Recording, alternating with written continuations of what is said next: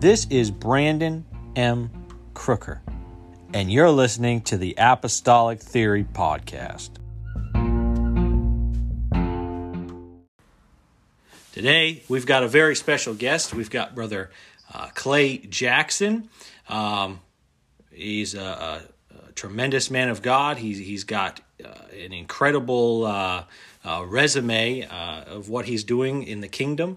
Um, and I'm very excited to have him on the podcast to talk about uh, what we're going to be talking about today. Um, so, brother, brother Jackson, if you just introduce yourself, tell us a little bit about your ministry, what's going on, you know, where you're at, and and we'll go from there. Fantastic. I want to thank you, Brendan, uh, for having me as a guest today. Um, I live in Arlington, Tennessee, which is uh, a suburb of the Memphis metro area. I've lived in the Memphis area for over 20 years now. Um, and both my medical practice and our ministry activities and church going activities are all centered around the Memphis metro area. Um, my wife Jana and I planted a church in the Arlington community two years ago. So who has uh, who has the foresight to plant a church ahead of a 100 year pandemic? But that's what we did, and uh, so we're enjoying that. Um, I have uh, three children, uh, one of whom is uh, in college, and two of whom are in diapers. Uh, they're two and a half years old, and the twins are certainly keep us busy. People say, "Are they a handful?" I say, "No, they're they're four hands full." So, um, just because you know we didn't want to get bored with twins, we decided to plant a church, and and there you have it. We have a wonderful group of people who are bringing uh, Christ's love to our community in the power of the Spirit. Um, we are excited um, to have an apostolic witness in Arlington. Uh, Amen. It's, it's a wonderful opportunity that we have, and our city leaders have been very gracious to us and uh, we've made inroads into the community, and uh, we're very excited. In fact, just today, uh, I have to share this, or I will.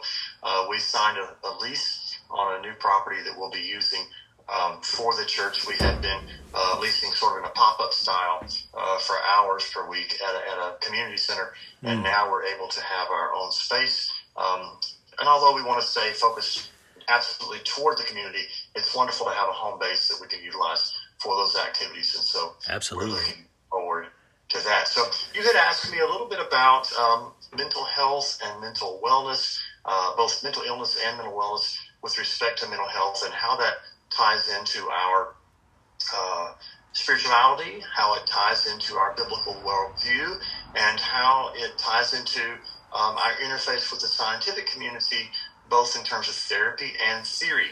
Uh, so I've prepared a few remarks today, but if there are any specific questions before we begin or comments, I'd love for you to share those uh, that might tailor our conversation. Then we'll spend 30 40 minutes sort of diving into um, a few of those concepts. So, um, well, I mean, right off, um, I just think that it's, I, I obviously I want to go uh, in, in a direction where, um, where the Lord will lead us. Um, I, I just think that in Scripture there there's a lot of hints towards um, you know certain I guess disorders is what we would call them today, um, and so throughout Scripture we can we can find those those situations in those cases, um, and then you know obviously there are some that are just natural, but then there are some that are not natural, and then so you know you have several different accounts where people are harming themselves and doing things because of a demonic possession. Um, so I'm just really looking forward to where this conversation will go, and um, obviously uh, we're completely open, uh, and we're just going to obey the Lord. Fantastic. Well, let me just uh, let's let's just start with one of those case studies, if you will. Uh, it's in Mark nine, uh, where there's a young boy who's brought by his father to Jesus, and there's been some frustration because um, there was an attempt um, in Mark 9 um, to, to resolve the issue, and uh, it, it, was, it was not resolved. And so um, he comes to Jesus and he says, this is, um, this is what's happening to my child. Um, he's, he's falling into the, the, the, water, he's falling into the, the fire, and, and all of this is, all this is happening. And um, he, it, uh, the spirit sees him, it throws him on the ground. He foams the mouth, gnashes teeth, he becomes rigid. And he asks the disciples to drive out the spirit, and they're unable to do so.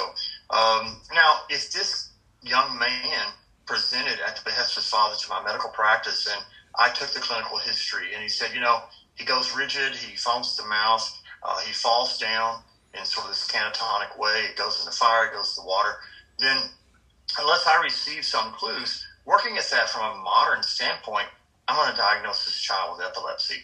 Clearly, Scripture, which is inerrant, teaches that this was a spirit. The disciples were unable to to cast the spirit out, and Jesus did so, and the child was healed. And so, I think this um, one case study uh, in the New Testament points us in a direction of some foundational truths that we should probably establish from the start. Yeah. We're in a fallen world. People suffer.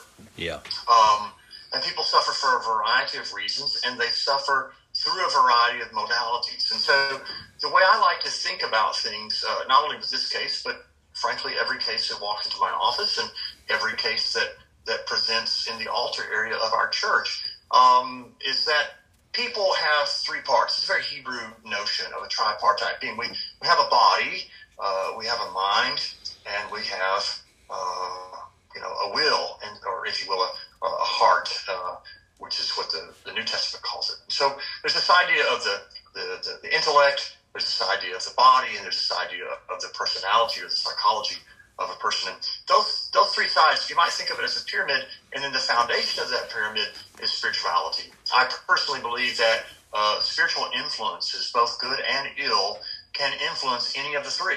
I believe that Jesus can heal genes. Um, I believe that Jesus can encourage someone to have a new outlook on life or a new psychological perspective. Um, and I believe that can happen instantaneously, or I believe it can happen slowly. One we call a miracle, and one we call healing. They're, they're both aspects of the same reality of becoming renewed in Christ. Uh, we call that the atonement. We call it sanctification. We call it glorification, where um, through the work that God has done in uh, the incarnation, uh, we become healed. Isaiah prophesied this, obviously, in chapter 53 of his book, because Jesus' stripes would, would heal us, obviously. Um, and finally, there is uh, the intellect, the mind, and this can be affected, obviously, spiritually as well. We can be tormented. Uh, you know, Paul speaks to, to his uh, disciples about a spirit of fear, um, which is, you know, and he says, that's not us. We've got a sound mind. He Yeah. talks about the things that we should think about and tells us how to fill our minds with certain types of things. Uh, this is, uh, we're encouraged in, in Philippians to, to think on good things and pure things and things that are virtuous. And so this is a, a, an example, really, of a scriptural command to positive types of meditation. We know that um, there are secular or Eastern forms of meditation which involve emptying out the mind versus the Hebrew form of meditation, both in the Old and New Testaments, um, involves filling the mind with good things or meditating on the Lord or a quality of the Lord or a testimony of his goodness and filling the mind with this seems to be a way to fight the vacuum of, uh, frankly, a mind that is uh, distracted or a mind that is um, emptied and, and, and quickly those types of, of situations um, tend to injure our mental health. I, I just, you know, note quickly here when we talk about the interface of technology, what we found with the, the endless terminal scroll, which, you know, obviously is paid for by somebody because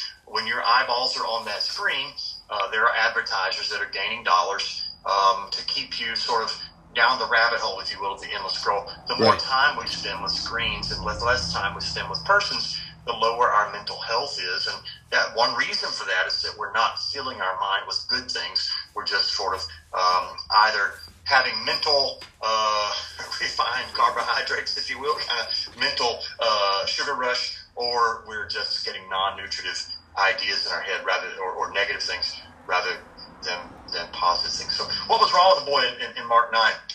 I think he had epilepsy. Um, I, I really do.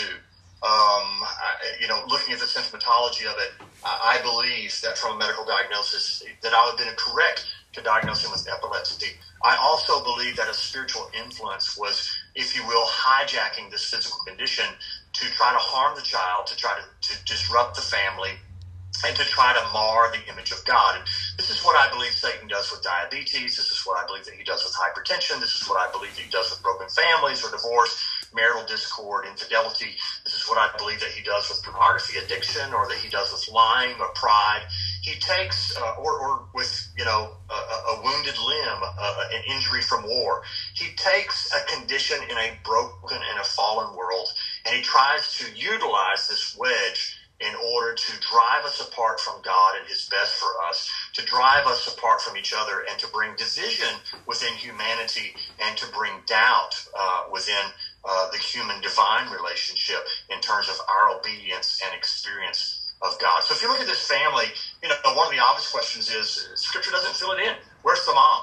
We do realize this is a patriarchal culture, yet um, the bond between uh, a mother and a child is such, especially if the child's at risk, it's quite surprising to me, even reading this, recognizing I'm reading from a Eurocentric culture, just knowing, you know, where's the mom, where's the family in this? Uh, but it's the father who presents the child. Um, you know, we would give anything for the mom or, or, her input in the situation. So, you know, is this a broken family? Uh, is this uh, a family that was broken by disruption?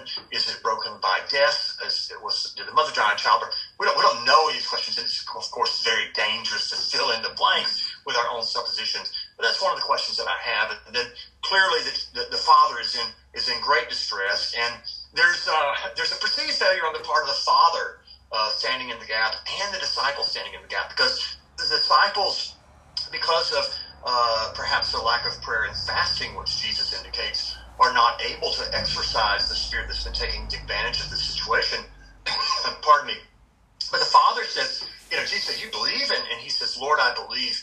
Help my unbelief. And he, he cries out in tears. It's one of the most poignant and truthful moments in the New Testament. I, I cannot read it or speak of it without pausing and and, and actually becoming emotional, thinking about this father who's so honest before Jesus. And, yeah. you know, the right religious answer would have been, yes, I believe. You're the son of God. You can do anything you want. He says, I believe, but I'm also admixed with doubt. One of the most encouraging responses I believe that Jesus makes in the entirety of the gospel record is when he says, you know what? That's enough.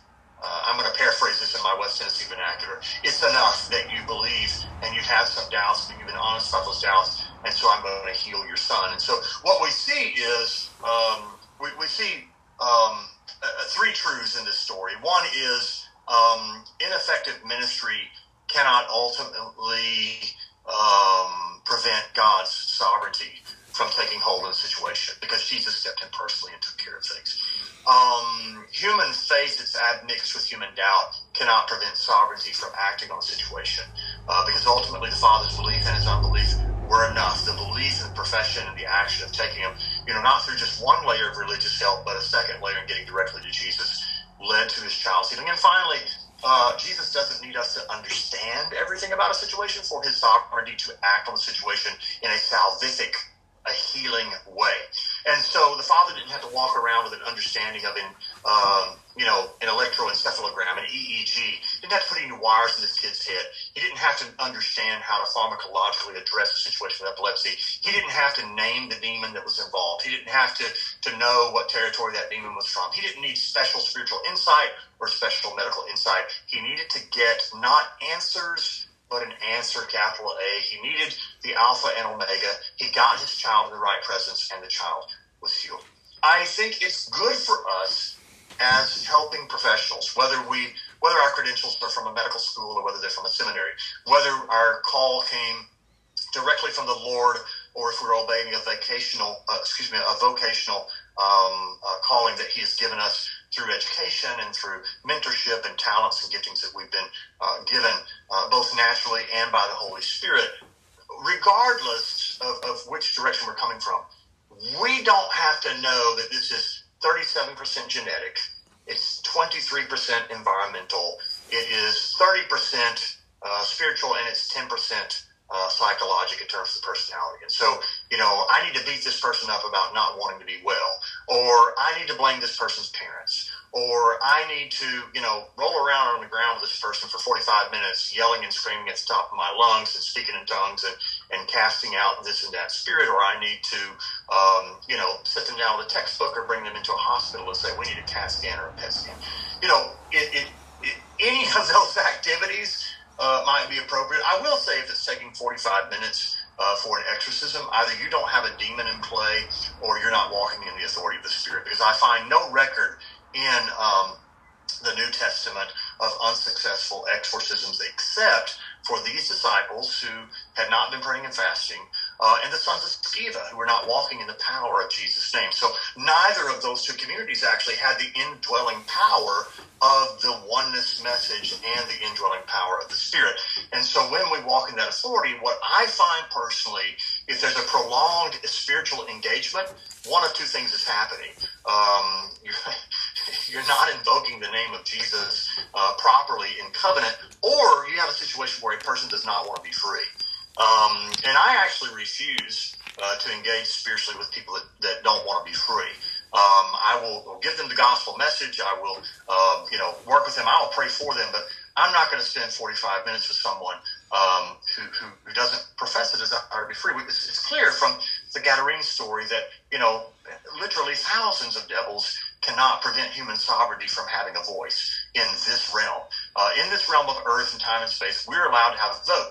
And if people vote for freedom, uh, that spirit can't stay under the authority of the power of Jesus.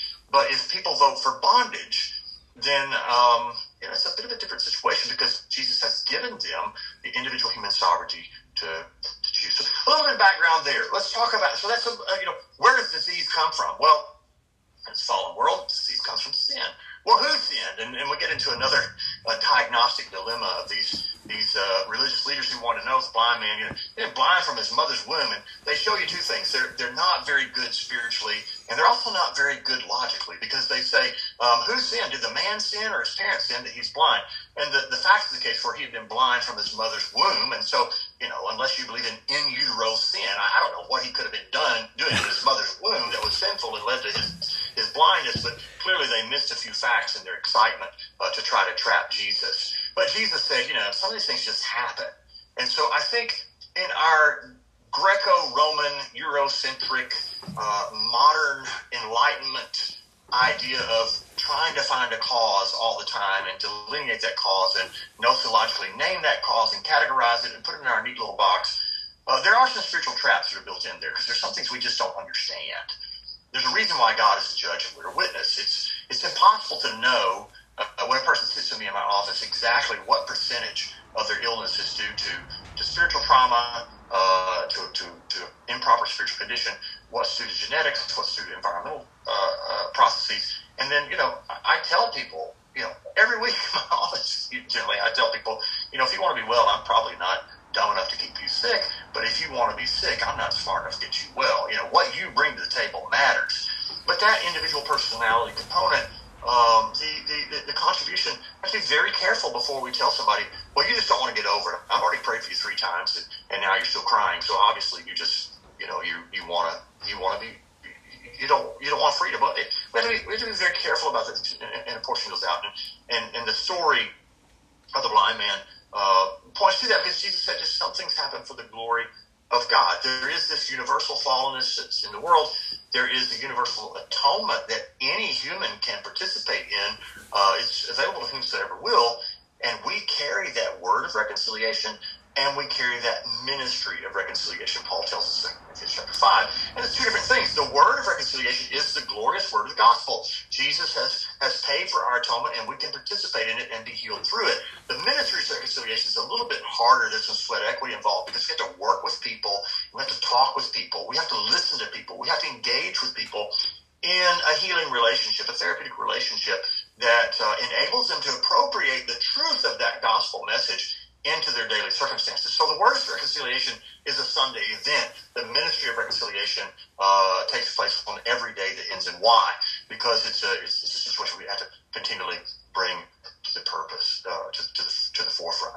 So let me stop there for a second and ask if there's any questions or comments about the general theory about where illness comes from. And just one more, you know, wellness comes from God. Uh, James 1 and 17 says, um, every good and perfect gift comes down from the Father, Father. And there's yeah. no variableness no shadow of turning. It's very encouraging to me because I pick up the New England Journal of Medicine today and I say, okay, what's truth? What is truth? Well, truth, as far as we know it, is by the scientific method, is you know a number of people agree on on something it's repeatable and and uh, the reviewers agree on it in a non-biased way. But if the last year has taught us anything, anything, it is there's no such thing as dehumanized rational truth. You know, human beings interject their their, their opinions into everything. You know, objective truth. You know, I, I suppose two plus two is four, but when you interpret what that means, you immediately enter the realm of human subjectivity. So what's encouraging to me is I can pick up the New England Journal today, and a year from now, if I learn that everything I read in today's issue has been recanted, or we found out that they faked the data, you know, when I pick up uh, the book of James, I'm dealing with eternal truth that does not change, and, and God doesn't change. If there's something good that happens, it comes from God. Now, you can label it psychology, you can label it pharmacology, you can label it ecclesiology, you can label it uh, spirit, you can label it body, you can label it mind. But if it's good, if it's truly good and it's perfect, it comes from God. Gifts don't rise up, gifts flow down uh, to all of us, and it rains the just, the unjust. And we often think of that as punishment, but in a Near Eastern culture that lived perpetually in threat of drought, to say that it rains the just, the unjust is more akin to saying God's blessings do fall on all people. So everyone today on earth is going to be blessed by sunshine. Everyone on earth today is going to be blessed uh, by oxygen at 21% of the atmosphere. There are general blessings that occur. There are general curses that occur. We all struggle with sin and death that have been unleashed on this universe by our ancestors. Well, so it is that when we find healing, it comes through God, whether it comes uh, through any label, whether that is a pill that we take, whether it is exercise that we engage in, whether it is smart counseling uh, that is, um, you know, anchored in biblical truths, no matter the label that's put on it. Whether it's meditation that we do that is positive and, and helps to anchor our minds in good things, um, whether it's a healthy diet that we participate in. All these things come from God. If it's true, it comes from Him. If it's false, it comes from us. And uh, I think the, the, the Christian practitioner, be he or she uh, a ministerial practitioner or a or, or a health practitioner or a counseling practitioner, the Christian practitioner understands that there's a lot of force behind healing, and we don't have to uh, we, we don't have to, to apportion why a person gets well. They just get well uh, when God's involved, and that can happen through human understanding, or it can happen outside human understanding. I'll pause here to ask if there are any questions or, or comments that you have at this point. So, I I think it's incredible that we can look at you know these biblical examples and we could we can put a medical diagnosis on these situations um, and and i never really looked at it that way before so when you're saying that you know these spirits these demons are uh, entering into or accessing these um, these infirmities and sort of amplifying them to attack individuals. Um, you know, so when you look at it from this perspective, there are things that happen in life that seem to make a little more sense. Obviously, we know, you know, you you meant you you mentioned it. We live in a fallen world. We were when Adam and Eve sinned. You know, all these different problems. We started aging. We had all these different things that were happening to our physical bodies. Obviously, you know, infirmity is one of those things. Um, you know, and sickness, and so just the few things that you mentioned. Just I really never never looked at it that way, and that's one of the things that this podcast is all about. It is sort of opening, you know, these these doors um, of understanding um, and perspective that allow us to look at different things. Obviously, you know, you're you're in the medical practice. You these are things that not only are you um, you learning about you you're training in in ways to deal with these these things and, and these problems. So I just think that that is I think that's incredible and I, and I think that is revelatory that we can that God has given us the ability to see things from different perspectives if we would allow ourselves to. Yeah, I I, I appreciate that, and, and, thank you for those kind of comments. And in terms of Mark nine, I, you know, let's let's be very clear. Spiritual uh, possession uh, was a problem in, in, the young man's case, um, and we don't know how that happened.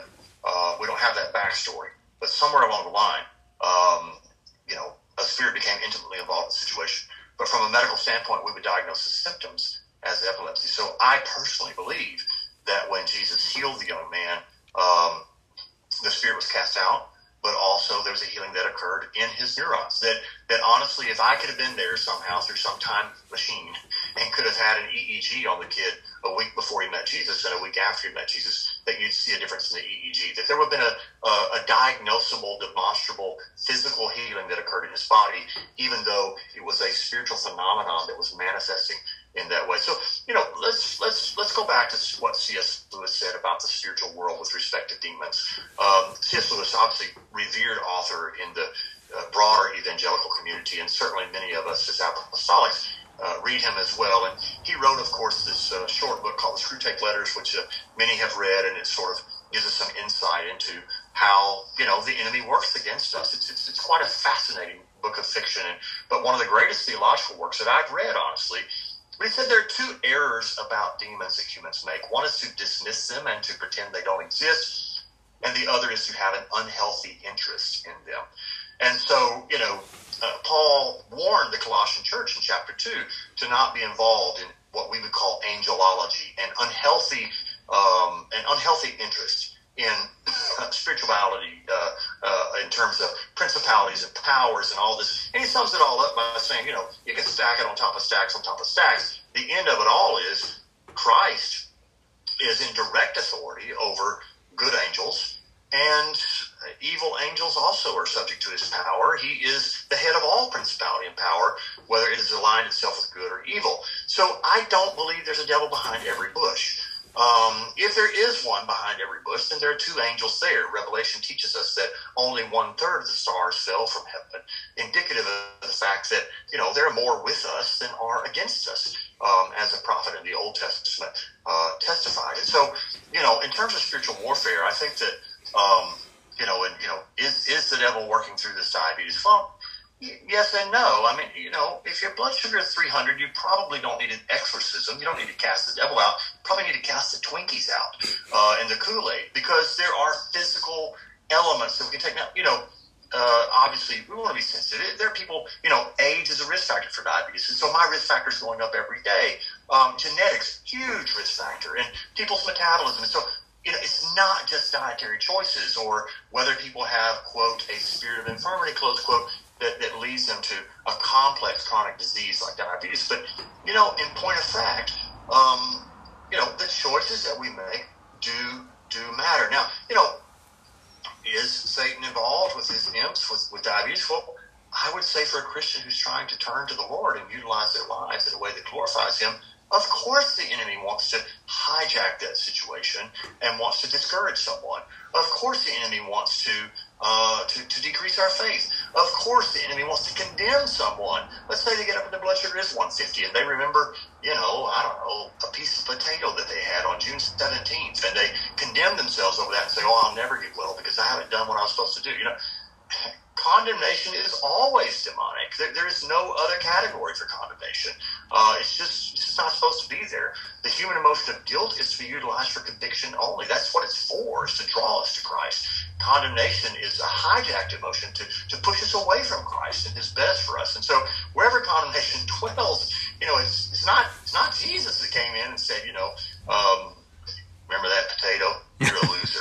you know, that's not his voice. You know, uh, that's not the way he operates. So, you know, I think it's important for us to remember that uh, the enemy can hijack situations, doesn't always cause situations. And as Pentecostals, we are famous for you know wanting to to um, you know lay hands on people and shake their heads and anoint them with oil and scream at them and all those things that, that, that all of us love to do. And you know, all those things could be appropriate practices.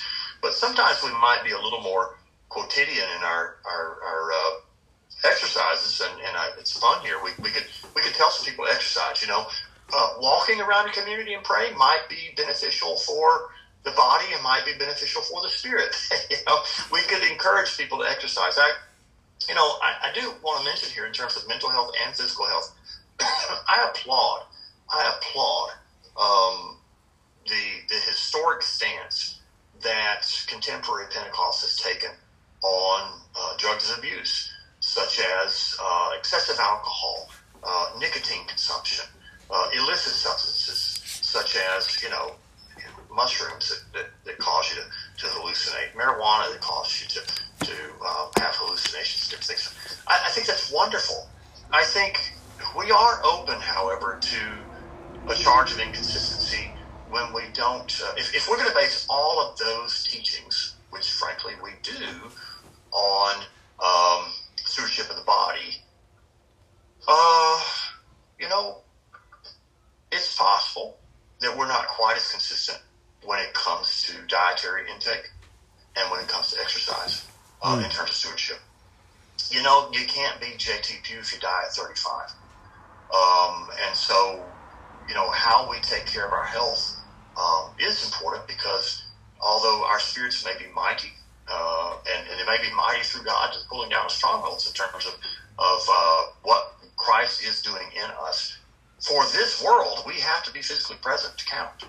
Uh, you know, whatever God's got for us in that world, so be it. And when His time is there, let's let's let's, let's get after it. Um, but for this world, if I'm going to affect my family, I need to be alive for them. And so the stewardship of my body is important because you know this body that I have is the only vessel that Jesus has to affect this world through me. Um, you know what again? What He does in the New Jerusalem and the New Earth, you know, that He hasn't even told us all that, and told us that He didn't tell us all that. So that's a lot of that is, is, is it's speculation. But for here and now, I need to take care of myself as well as I can.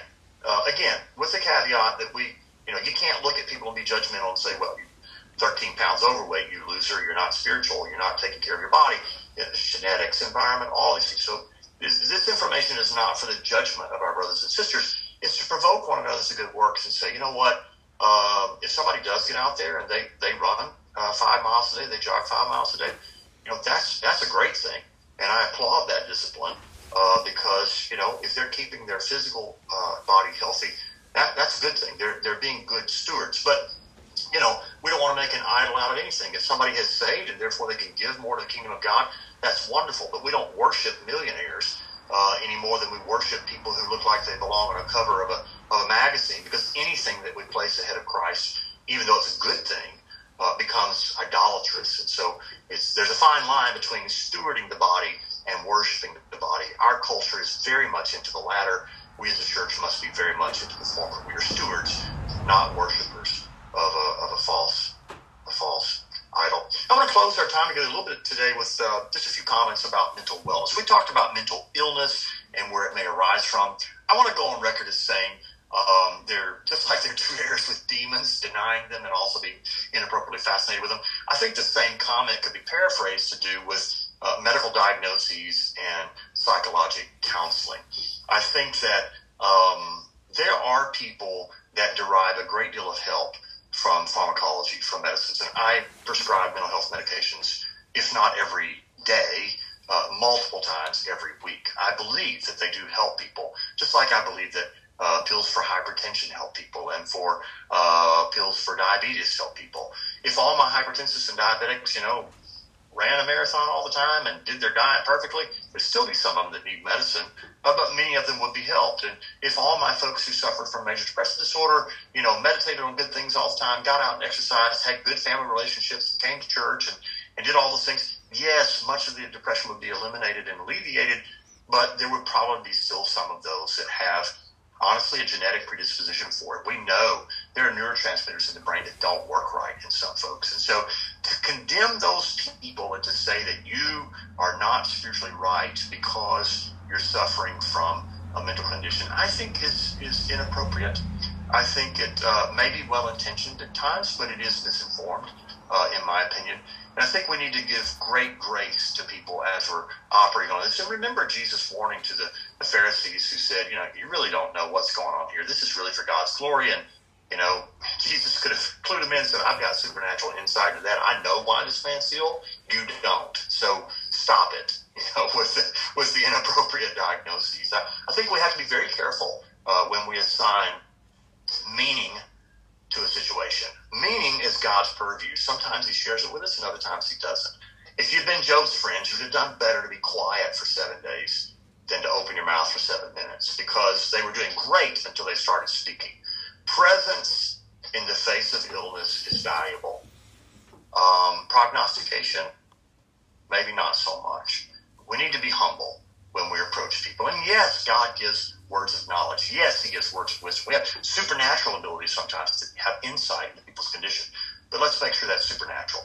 Um, just because you downloaded um, a PDF on essential oils or an anti-inflammatory diet doesn't qualify as a medical professional. Uh, just because you're a medical professional doesn't mean that you're qualified to know everybody's spiritual business. And just because um, you're an exercise nut and you're great about it, and you you know your body fat is you know 0.4 percent, that doesn't mean that you know if, if somebody doesn't look like you, that they're not a good steward. We have to be very careful, very careful about that. So. Uh, enough about the mental illness, and, and I think we've, we've covered that uh, to some degree. I want to talk about mental wellness for just a second, and specifically about happiness. Um, our culture, uh, to the extent that people um, are Christian in North America, and, and, of course we are entering a post-Christian era.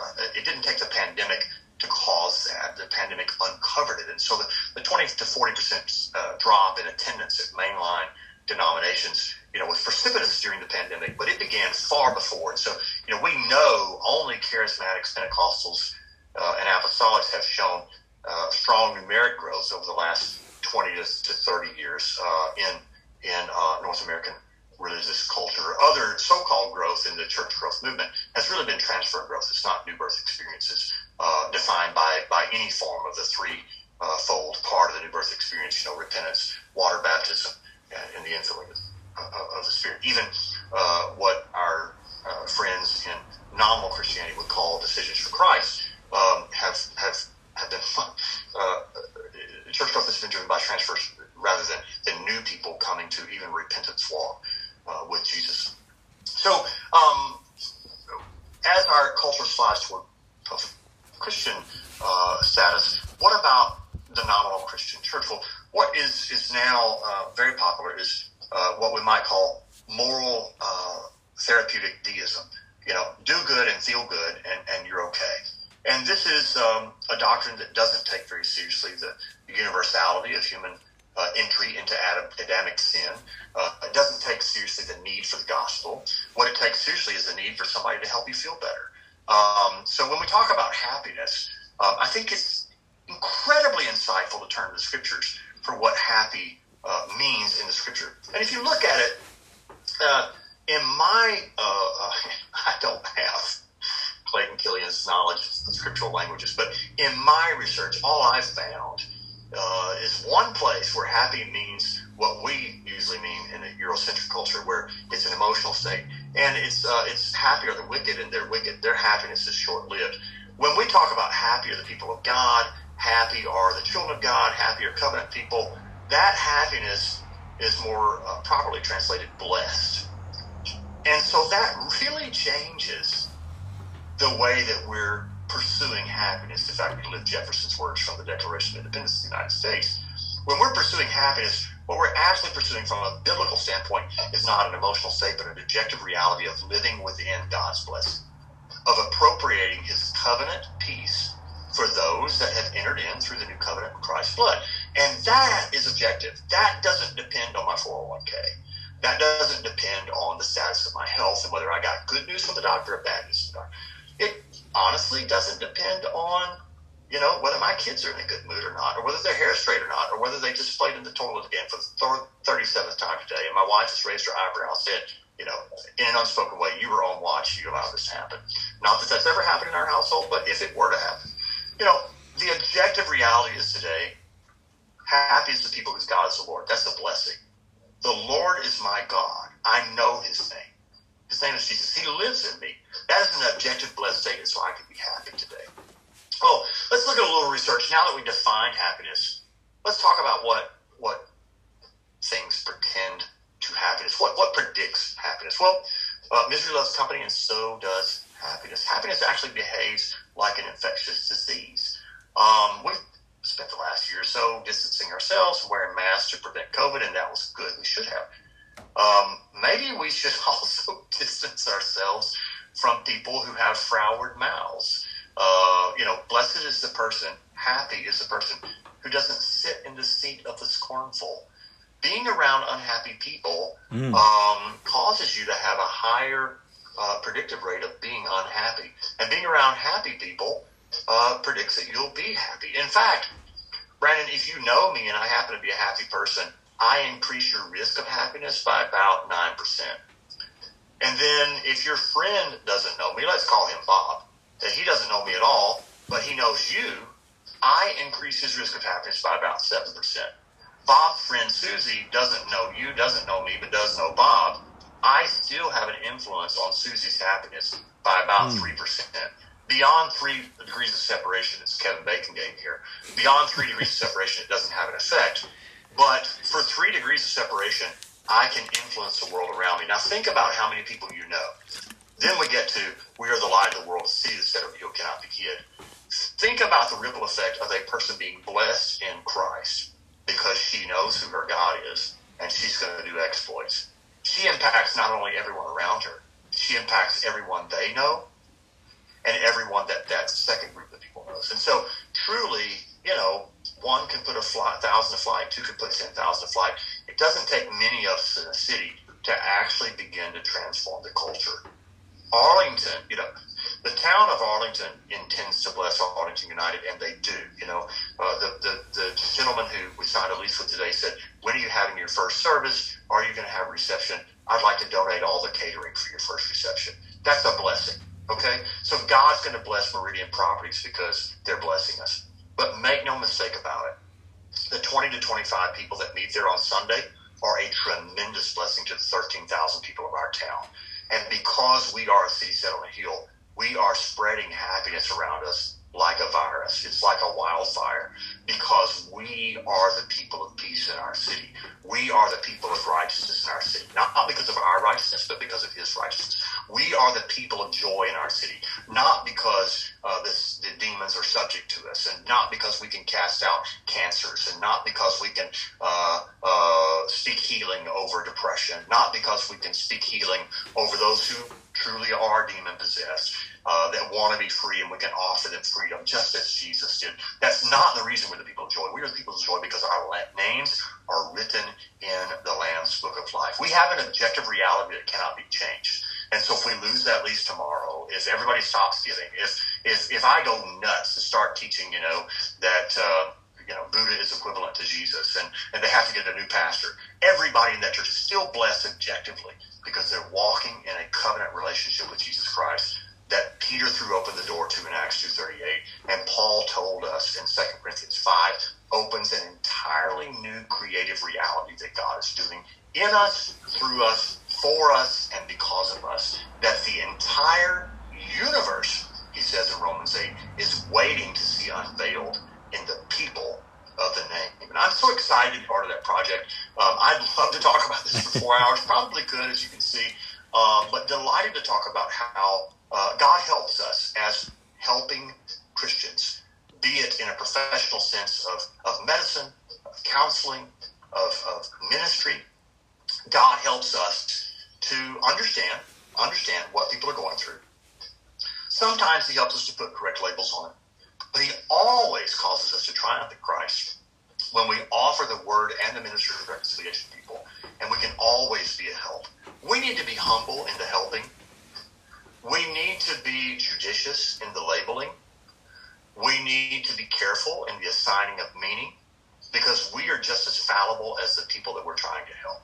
We happen yeah. to be supernaturally empowered if we're walking in covenant. Uh, we may be professionally trained, either ministerially or medically or uh, psychologically. But even then, we must rely on the healing power of the Holy Spirit because all good gifts do come from Him, and, and we're relying on that right. to bring to people. We are conduits; we're not sources, and so we have to remember that uh, and be humble. You know, and that goes for if we're praying with people in a in what we call the altar area, the response space. It comes if we're counseling people. It comes if we're listening to their chest with a stethoscope, and it comes if we're prescribing medication.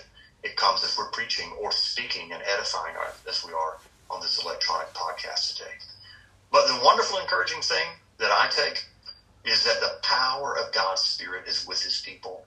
He has emboldened us, and so if the devil pops up his head, we know how to cast that devil out. If um, you know, if if it's a physical condition and there needs to be a physical remedy, then we are blessed to point to people who can help in that arena.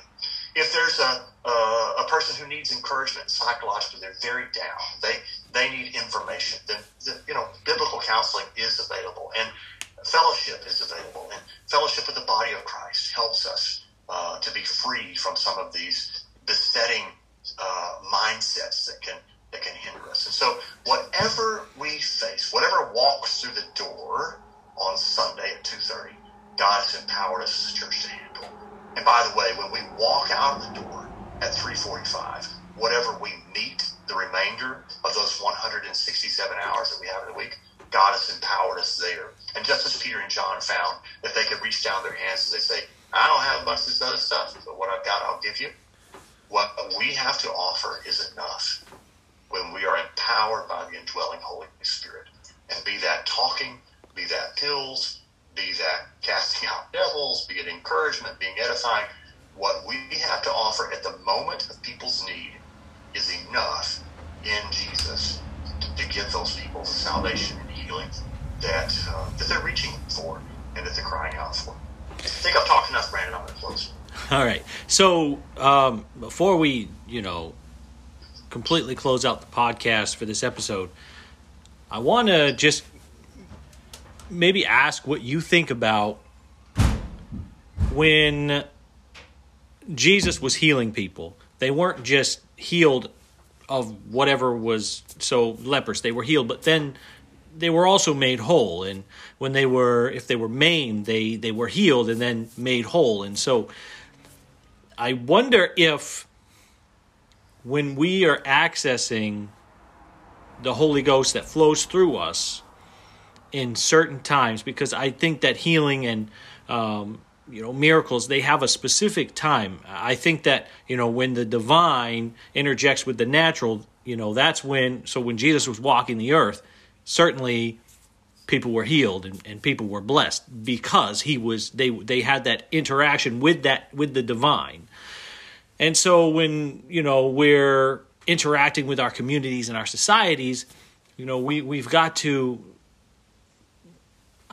i don't know the best way to put it but maybe, you know, think less about our own opinions and maybe just allow the Holy Ghost to lead us because the Bible says the steps of a good man are ordered the Lord and we're supposed to be led by the Spirit. So if we are actually following after the Spirit and being led and God's ordering our steps, then, you know, we, I, I feel like that interconnection between the divine and the natural or the supernatural would be more evident. Yeah, I mean, that's ministry. Ministry is grabbing heaven with one hand and grabbing earth with another and refusing to let go of either. That's that's what ministry is. Um, but your grip will be tested on both counts. So, you know, it's it's process. Let's take let's take the case of the lepers. There are ten of them. Um, there's a threefold healing that's offered to these people. The first is the the, the mortal nature of their skin disease was stopped. Jesus did that instantaneously, miraculously for all 10 of them. Through faith and his divine power, he healed them. Okay, yeah. so I'm not going to die of leprosy anymore. But then he says, go and show yourself to priests. We can take that as a religious statement, but really it's a medical statement. Um, the in that society, the people who were responsible for stopping the spread of leprosy were the priests. Look at the Old Testament laws. Their job was to keep leprosy from spreading through the camp. And God was very specific about what to do in a house, what to do with a piece of leather, what to do with a pot, uh, with a person if leprosy is there. So the priests were there um, in that capacity. They're acting as epidemiologists. And so Jesus says, you know, here's your individual healing. But if you want social reconciliation, you're going to have to submit to the societal process. Mm. And so their individual healing happened. Then there was a social component that happened because they were obedient. Okay, that's great. Now I can go back home. I'm not going to die. I can go back home and I can kiss my wife and kids again. But thirdly, you know, there was a tithe of that group of people that came back with gratitude. And gratitude, the personal psychological orientation, the spiritual reality of having determined to be thankful was necessary for wholeness. I think it's one of the hidden gems of the New Testament. So much. I, I can walk you through the data. Gratitude will lower your blood pressure. Gratitude will improve your business. Gratitude will will help you sleep better. Gratitude makes you more productive. If if I had gratitude pills and could pass them out to people in my practice, I could fish every morning to ten thirty and come in later because there'd be less people in my office. Um, you know, gratitude is, is such a powerful, powerful thing. And you know, there's a reason why Paul said, "In everything, give not for everything, give thanks." Don't be In dumb. everything, Don't give yeah. people bumper stickers and Hallmark humiliation. You know, it, let's be thankful your arm got cut off because you know who knows. It, that's God help us uh, from dispensing dumb advice.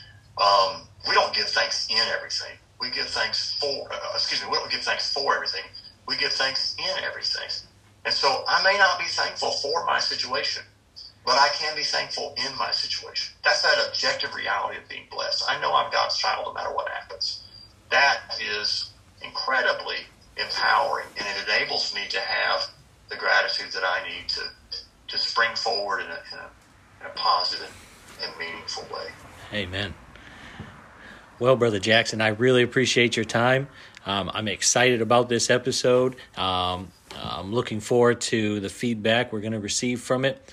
Um, and, you know, maybe we'll be able to connect again and have you talk about uh, another subject that you're passionate about. But uh, we're very thankful to have you on, and uh, we appreciate you very much.